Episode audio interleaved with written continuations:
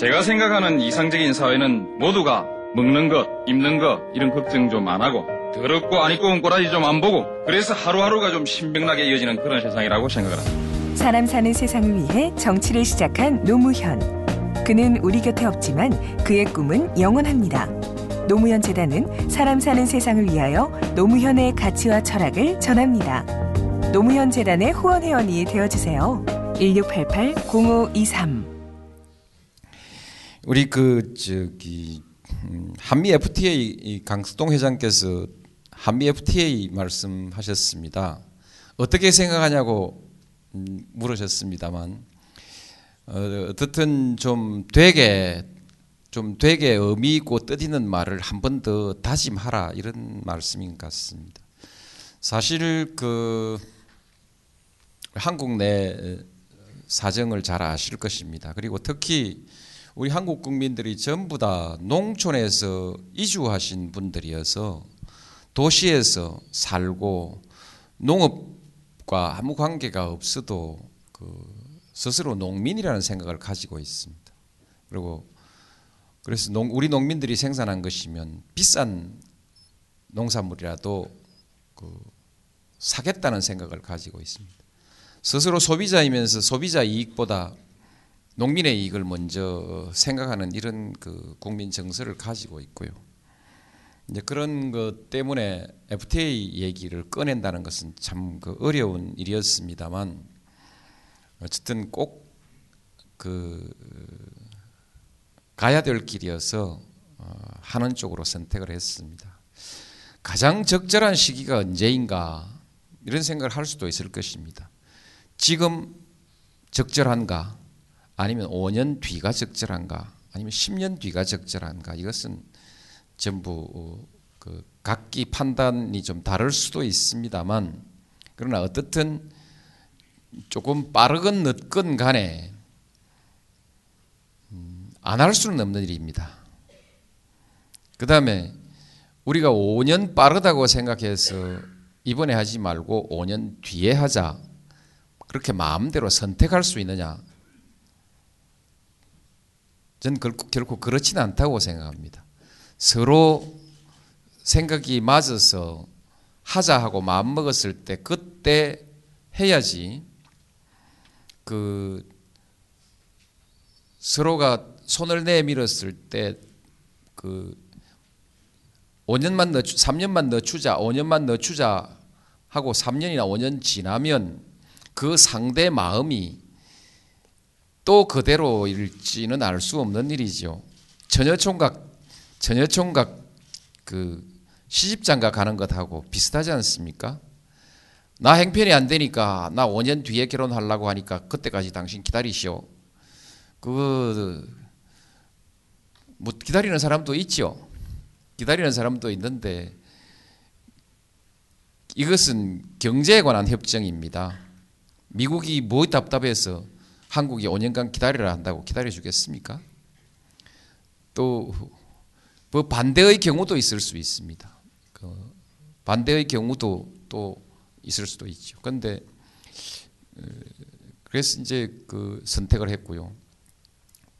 만일에 이제 지금 뭐 그럴 가능성은 낮은 편이지만 우리가 5년 뒤에 하자 하고 뒤로 밀었는데 음, 또 우리 가까운 나라들 주변에 가까운 나라들이 미국하고 먼저 또 FTA 하면 그때는 한국이 그때 와서 달려와서 어, 우리도 합시다 한다고 그때 덜렁덜렁 끼워주리라는 보장도 없지 않습니까? 제가 대통령이 되고 난 뒤에 들은 얘기입니다만 그 보고를 받은 얘기입니다만 멕시코가 한국하고 FTA를 하자고 했는데 한국이 그때 사정이 안 돼서 조금 불안해서 뒤로 밀었다는 것이죠. 뒤로 밀었는데 제가 대통령 되고 난 뒤에 멕시코하고 FTA 하자 그랬더니 멕시코 대통령이 저들은 현대자동차 공장 세워주겠냐 이렇게 물어요. 제가 현대자동차 공장을 마음대로 어, 여기 짓고 저기 짓고 할 수 있는 일은 아니지요. 그것은 기업 경영에 또 여러 가지 변수들을 고려해야 되는 것이죠. 뭐 그렇게 하면서 조금 FTA보다는 조금 낮은 수준의 그 협정을 지금 추진하고 있는데 진행이 안 됩니다. 안 굴러가요. 그러니까 그 대통령과 대통령이 만났을 때는 어떤 정치적 호양 관계로서 한다고 원칙적인 선언을 하지만은 실무자들이 딱 계산해보고 계산 잘 안 나오니까 시간이 자꾸만 늦어지는 것이죠.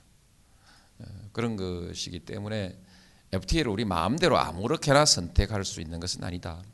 한국은 부득이 그 하는 나라 어, 이렇다 부득이 이 시기에 하는 것이 맞다 이렇게 말씀드렸습니다. 그러나 또 한편 생각해 보면 이게 부득이 한 거냐?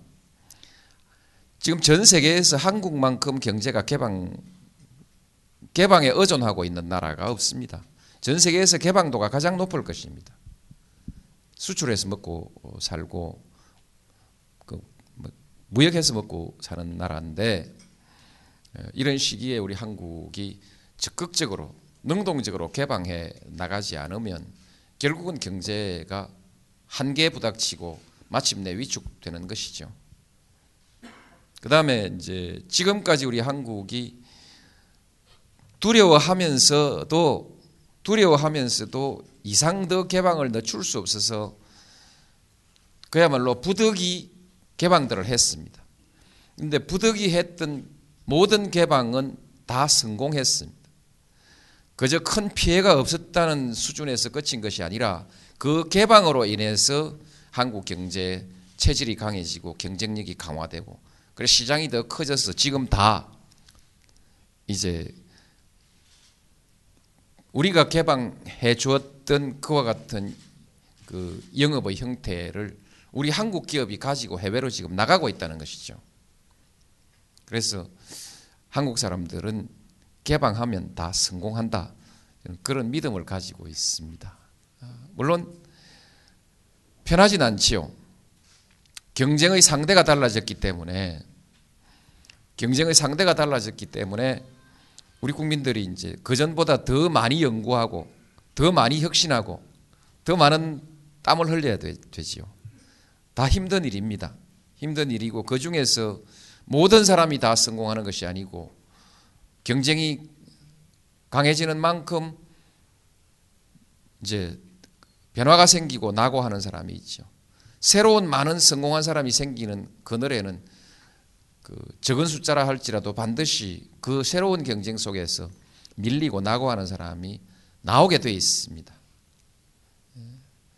그러나 이제 그 사람들이 완전히 나고 하지 않게 정부는 또 다른 대책으로 그 사람들이 다시 패자부활전에서 다른 기회를 가지도록 그렇게 정부가 지원하고 기회를 만들어 나가는 것이죠.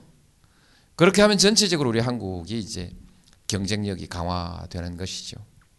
예. 그래서 FTA를 좀 과감하게 예, 하기로 결정했습니다. 했는데 사실 그 미국 쪽이 우리하고 하자고 손을 내밀어 준 것은 참 다행스러운 일이라고 생각합니다. 우리가 그렇게 빨리 미국이 한국에게 손을 내밀 것이라 는 기대를 좀 하지 못했습니다. 근데 그 빨리 된 것이라고 생각하고 우리 외교부와 통상 부처 외교 통상부에서 보기 따라서는 참 그 여러 가지로 FTA에 관련된 전략을 잘 짜서 어 그렇게 잘 된 것이라고 저는 그렇게 생각합니다. 지금 이유하고 하지 않습니까? 이유 이유도 생각보다 한국을 빨리 선택한 것입니다. 선택해서 갑니다. 이유하고도 박차를 가해서 어, 가려고 합니다. 그 농업 쪽의 피해 같은 것은 미국보다 훨씬 더 우리가 부담이 적은 쪽이고 어, 기대되는 이익은 또 큰 편이기 때문에 이유하고도 갑니다. 그럼 이제 미국, EU 이 양대 축과 한국이 FTA를 하면 동아시아 내지 동북아시아에서 한국 경제가 말하자면 세계 경제 속에서 갖는 위상이 있지 않습니까? 말하자면 한국이 미국 시장에서 EU 시장에서 그 모든 영역에서 경쟁하는 국가입니다. 이 한국의 경제의 그 역량에 대한 신뢰도가 그만큼 높아지는 것이라고 생각합니다. 그래. 그래서 한- 한미 FTA가 는 우리 한국에게 또 하나의 기회이다. 한국 경제가 한 번 더 도약해가는 기회이다. 그렇게 생각합니다. 장차 중국하고의 FTA를 생각할 때 농업의 구조조정은 매우 시급한 일입니다. 시급한 것을 시급하게 할 수 있는 자극제가 이번에 된 것이죠. 그래서 우리 농업도 빠르게 그전하고는 다르게 아주 빠르게 구조조정을 할 것입니다. 구조조정이란 말이 끊어내고 쫓아내고 실업자 만드는 그런 느낌을 갖게 되는데 본심할 뜻은 그렇지 않습니다. 구조조정이라는 것은 경쟁력을 높여가는 과정을 구조조정이라고 하는 것이죠. 90년대 초반에 우리가 구조조정이라는 말을 많이 했습니다. 우리 경제의 구조조정, 구조개혁 이긴 경쟁력을 높여가자는 것이었죠. 그런데 그것이 97년 외환 위기로 말미암아서 98년에 강제로 구조조정을 하게 됐기 때문에 구조조정이라는 말이 힘없는 사람 길거리로 몰아내는 것 같은 이런 느낌으로 다가왔습니다만 에, 그래서 다른 말을 찾아보려고 해도 잘 찾을 수가 없습니다. 다시 구조조정을 매우 능동적이고 긍정적인 개념으로 다시 사용할 필요가 있습니다. 그래서 우리 농업의 구조개혁을 위해서 음, 장차 중국과의 경쟁에서 살아남기 위한 농업 구조 개혁을 위해서 한미 FTA는 또 한 번 그것은 피할 수 없는 계기이기도 하고 또 한 번 도약하는 계기가 될 수 있다 그렇게 생각합니다. 우리는 WTO WTO로 농업에 미친 영향에 대해서 우리 농업이 전부 큰 손해를 본 것으로 그렇게들 얘기하고 있습니다만 그렇지 않습니다. 그 WTO 94년에 WTO가 WTO에 가입하고 95년부터 이제 예산을 짜기 시작해서 실제로 예산이 지원되기 시작한 것이 96년부터인데요. 96년부터 2006년까지 10년 아니겠습니까? 10년. 그 10년 동안에 우리 농업이 엄청나게 구조 개혁이 됐습니다. 농민들이 이제 그 뭐 어, 어려웠죠. 어려웠지만은 에, 농업을 그만둘 사람은 그만두고 새 길을 찾을 사람 찾고 연세가 많으니까 그냥 취미 또는 부업농으로 전환하신 분들은 하고 새롭게 경쟁력 있는 농민들이 태어나고 있습니다. 그래서 지금은 일부 그 기술 분야의 농업에서는 세계 어떤 나라의 농산물하고도 경쟁할 수 있, 있다 이렇게 자신만만하게 말하는 그 농업인들이 예, 많이 있습니다. 예, 그- 그래서 이- 그 지난 동안에 우리가 이 정부의 농업 지원이 전부 돈을 까먹은 것이 아니라 농업 경쟁력을 향상시키는데 예, 크게 기여했습니다. 음, 참여정부가 한 것이 아니고요. 이제 지금 우리가 하고 있는 것도 그렇게 해 갈 것입니다. 음, 우리 한국의 농업 구조 구조 개혁을 통해서 한국의 농업 경쟁력도 앞으로 강화될 것입니다. 걱정되는 것이 한국에서도 비준이 걱정되고 미국에서도 비준이 걱정되는데요. 그 미국 미국이든 한국이든 그 일부 영역이 불편해집니다. 어려워지죠. 그런데 어려워지는 영역은 FTA 아니라도 이미 어려워져 있고 그냥 가도 큰 혁신 없이는 더 어려워진다. FTA 때문에 조금 촉진될 수 있겠죠. 그래서 그 FTA를 반대하는 것이 반대해서 반대하는 것이 그 영역 산업 그 영역에 종사하는 국민들을 지켜주는 것이 아니라 이럴 때는 이 다른 방법으로 FTA는 FTA대로 하고 다른 방법으로 그 국민들의 경쟁력을 강화시켜 나가는 그런 새로운 정책을 쓰는 것이 그것이 현명한 길이라고 저는 그렇게 생각합니다. 조금 전에 제가 농업 얘기했듯이 얘기를 말씀드렸습니다만 저도 제 스스로 농사를 지어 본 사람입니다. 그 뭐 농민의 아들이 아니라 제 스스로 농사를 지어 본 사람인데 그 그리고 한국의 농민의 위치라는 것이 얼마나 중요한 미국의 농민은 일부 농민이지만은 한국의 농민은 전 국민입니다. 그럼에도 불구하고 우리가 그 새로운 전략으로 새롭게 하지 않으면 안 되기 때문에 하는 것이죠. 그래서 미국이든 한국이든 어려워지는 쪽은 그 이런 것을 하나의 도전적 환경으로 받아들이고 어, FTA를 포함한 전반적인 추세에 있어서의 개방의 추세에 대응할 수 있는 음, 그런 그 새로운 경쟁력 강화 전략을 세워 나가는 것이 옳다 그렇게 생각합니다. 그것이 전, 전 국민의 경제를 그 살려 나가는 것이고 전 국민의 경제가 살아 나갈 때 부분적으로 새로운 대책이 필요하고 새로운 지원이 필요한 부분들을 지원해서 그 함께 갈 수 있는 그런 국가적 역량을 우리가 가질 수 있는 거 아니겠습니까? 음, 그래서 그 FTA는 모두에게 궁극적으로 모두에게 이익되는 것이라고 저는 그렇게 생각합니다. 어쨌든 음, 미국에서도 좀 그 현명한 판단이 있기를 바라고요.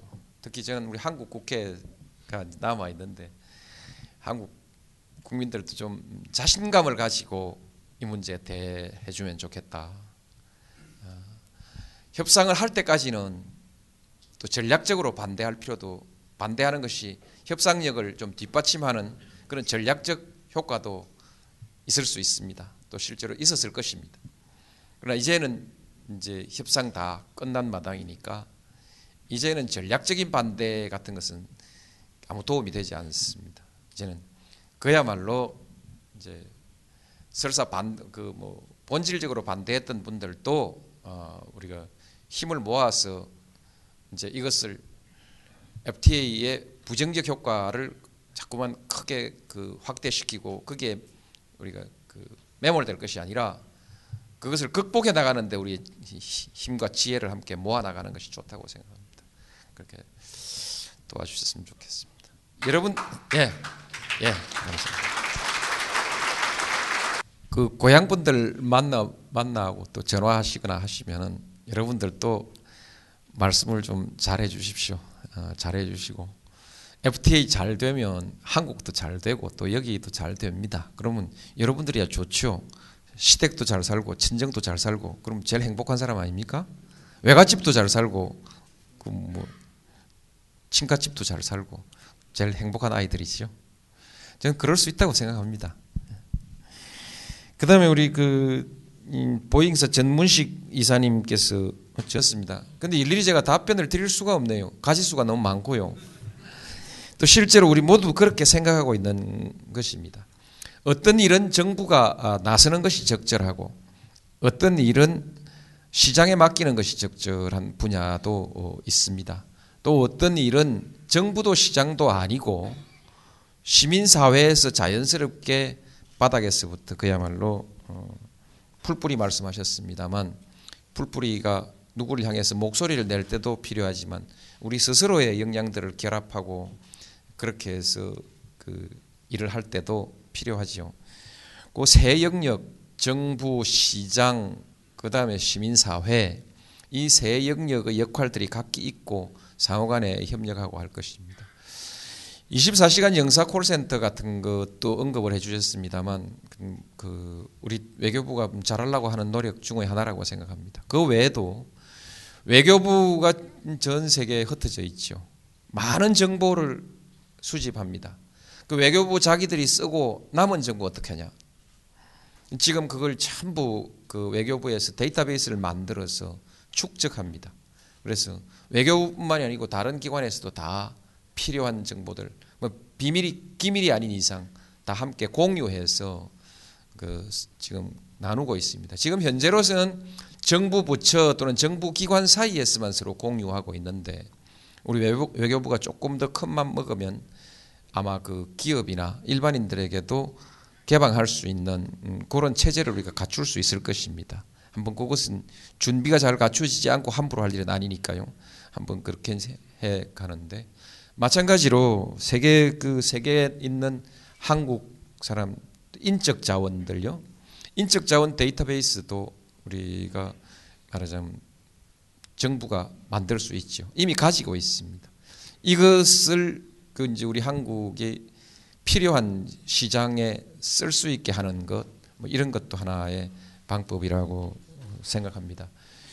되게 정부가 할 일은 그와 같은 정부의 정보의 공, 수집, 그 DB화, 그다음에 이제 공유 제공 이런 일들이죠.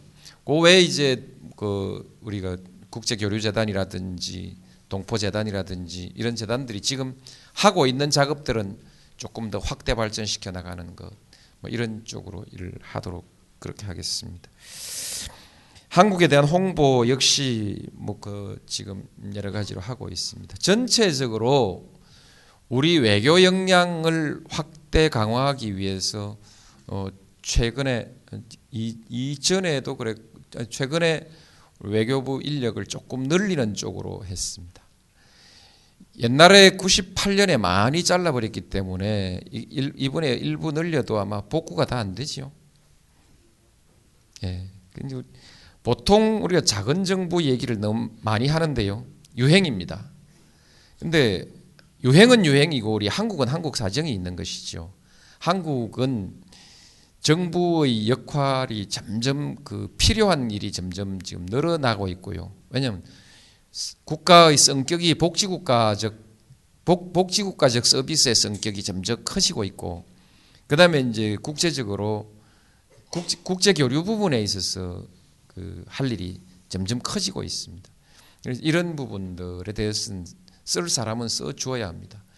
우리가 대체로 그 일본하고 비교하면 공무원 숫자가 아마 3분의 2 정도 같은 인구수 대비 이 정도 또 그 다른 나라들 프랑스 이런 나라에 비하면 절반 수준입니다. 우리 공무원들 숫자가요.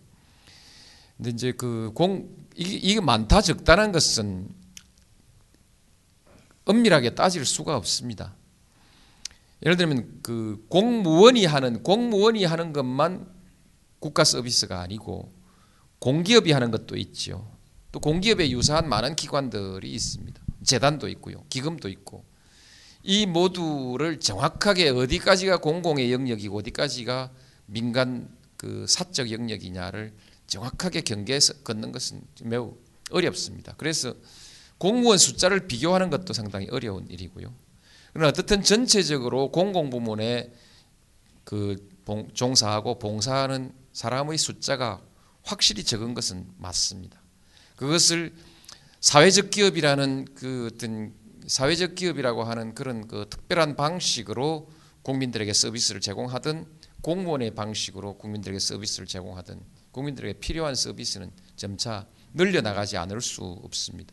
명령하고 지시하고 통제하는 것은 대폭 줄었습니다. 이미 뭐 현저히 줄었습니다. 그러나 국민들이 요구하는 서비스는 엄청 많습니다. 명령은 많고 서비스는 적던 시대에서 명령은 줄어들고 통제는 줄어들고 서비스는 엄청나게 불어나는 시대로 지금 우리가 가고 있습니다. 거기에 맞게 하겠습니다. 그래서 그 외교 영역에서도 어, 인력이 필요한 만큼 우리가 하고 대신 그 사람들이 열심히 일하게 하는 것 그것은요, 관리 감독도 중요하지만은 기풍입니다. 한 나라의 공무 공직 사회든 국민이든 그것은 열심히 일하는 기풍 그 중요합니다. 지금은 음 제가 지난 5년 동안 열심히 노력했던 것은 열심히 일하는 기풍, 국민을 존중하는 기풍, 그 기풍을 만들기 위해서 어, 노력을 많이 하고 있습니다. 앞으로도 이와 같은 노력을 게을리 하지 않으면 저는 공무원들의 숫자가 문제가 아니다. 그 한 사회가 말하자면 크게 보아서 민주주의 기풍이라고 말할 수 있겠죠. 민주주의 국민들을 존중하고 국민들에게 봉사하는 기풍 그리고 그런 것이 우리 만들어 나가면 예, 좋으리라고 생각합니다. 그- 그런 의미에서 우리 외교부 업무 또는 재외동포 업무에 대해서도 어, 그와 같은 방향으로 서비스가 모자라지 않도록 열심히 노력하겠습니다. 앵커리지에 대해서도 뭐 어떻든 그전과는 다른 좀 어떤 대책을 저희가 지금 준비하고 있습니다. 아, 그렇게 해서 이해를 해주시면 고맙겠습니다. 여러분 그 조기 경보기가 조기 경보기를 매입하는 뭐 결정을 했었죠. 1조 3천억 원 정도 규모라고 생각했는데 별다른 선택이 어려운 별다른 선택이 어려운 그 도입입니다만은 조기 경보기 결정했을 때 한국 신문들 보셨습니까? 시비가 없었지요. 이것이 우리 한국 사회의 신뢰도가 높아진 것입니다. 말하자면 1조가 넘는 군수 조달 결정을 하는데 아무 소리 없었던 첫 번째 케이스거든요. 그동안에 수많은 군, 자, 군, 군인들이 장성 진급을 하고 또 장성은 별 하나는 둘로 둘은 셋으로 군 진- 진급을 그렇게 많이 했습니다만 여러분 자범 들어보셨습니까? 안 들어보셨죠?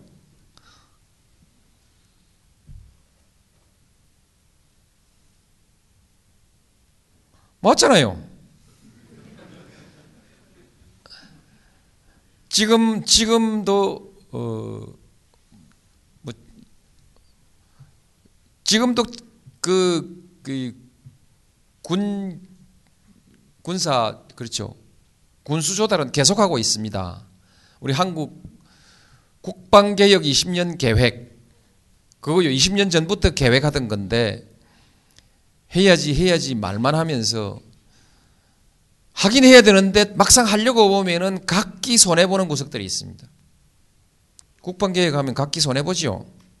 우선 높은 자리 숫자가 줄어듭니다. 지금 당장 안 줄어도 앞으로 줄게 돼 있죠.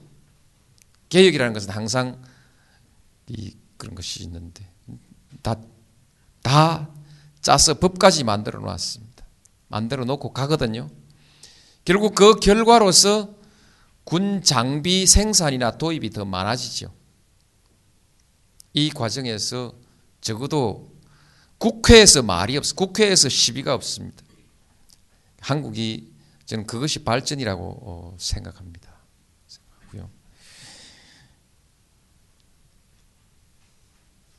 제가 민주주의 대통령 맞죠? 아닌가요?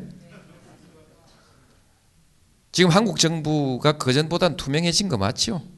적어도 정권의 영역에서는 그렇죠?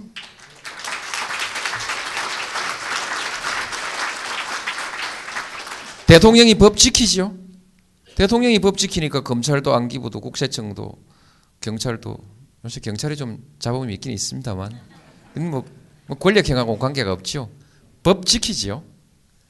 적어도 숨어서 나쁜 짓을 하는 것을 완전히 건절하지는 못했을지라도 그건 쉽지 않습니다만 적어도 공직자가 국민을 겁주거나 국민을 깔보고 깔아뭉개고 이런 일은 이제 없습니다. 예.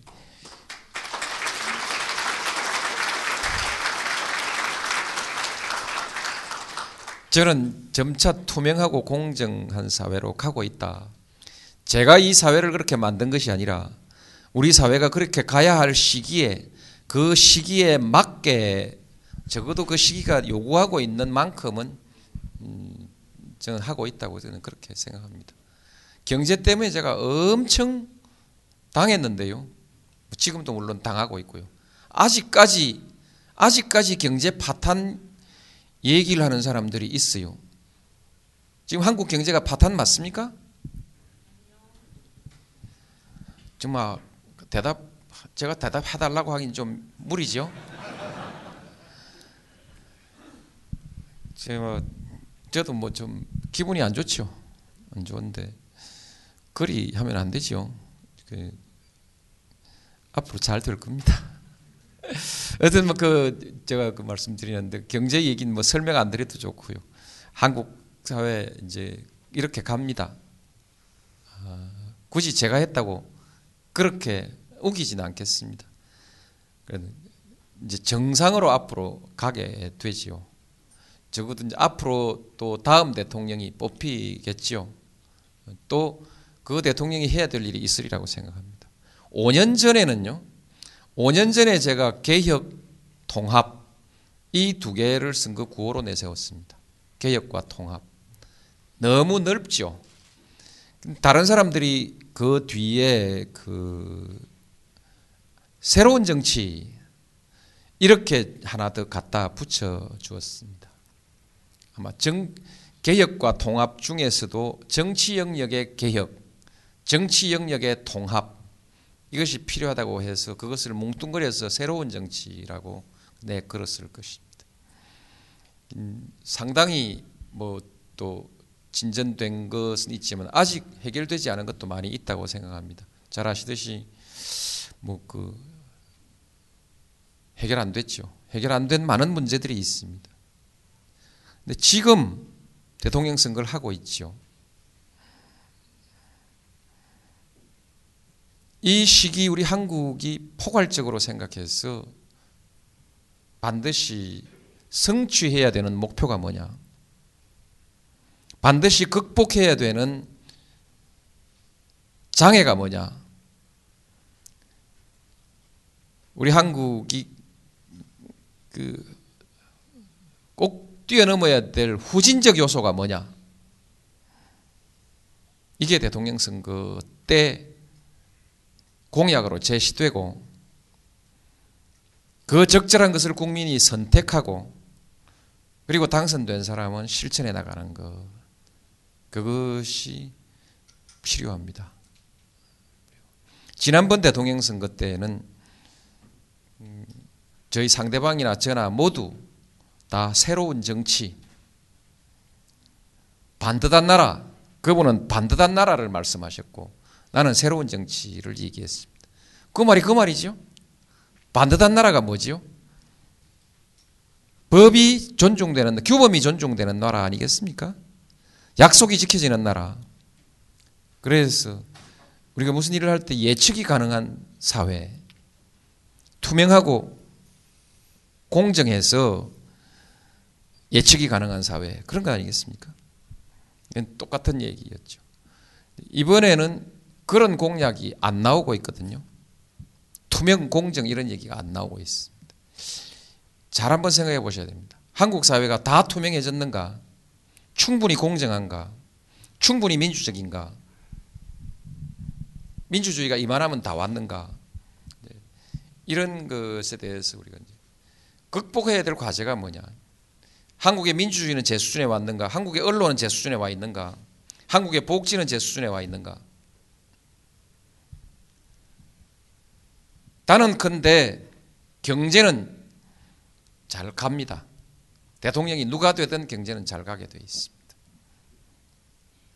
설사 어떤 대통령이 잠시 실수해서 또 한순간 휘청하고 그 때문에 어려운 사람들이 더 어려운 캄캄한 일을 당하는 일이 있더라도 한국 경제는 잘 가게 되어 있습니다. 그런 일이 이제 앞으로 절대 없게 관리하는 것이 정부가 할 책임이고요.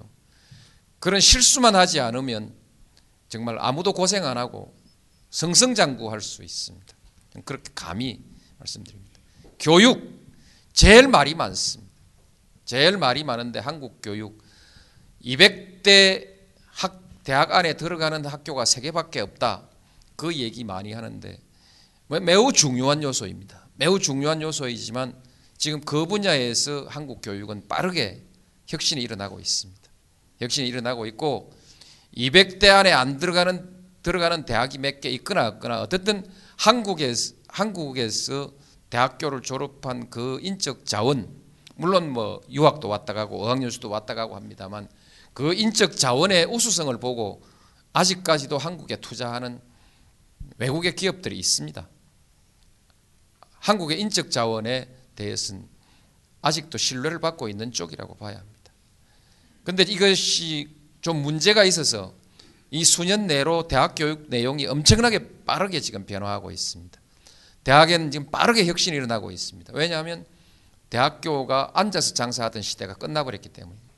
학생 숫자가 줄어들고 이제 경쟁하지 않으면 학교 자체가 살아남을 수 없게 되어버렸기 때문에 이미 그 경쟁 질서 속에 들어갔습니다.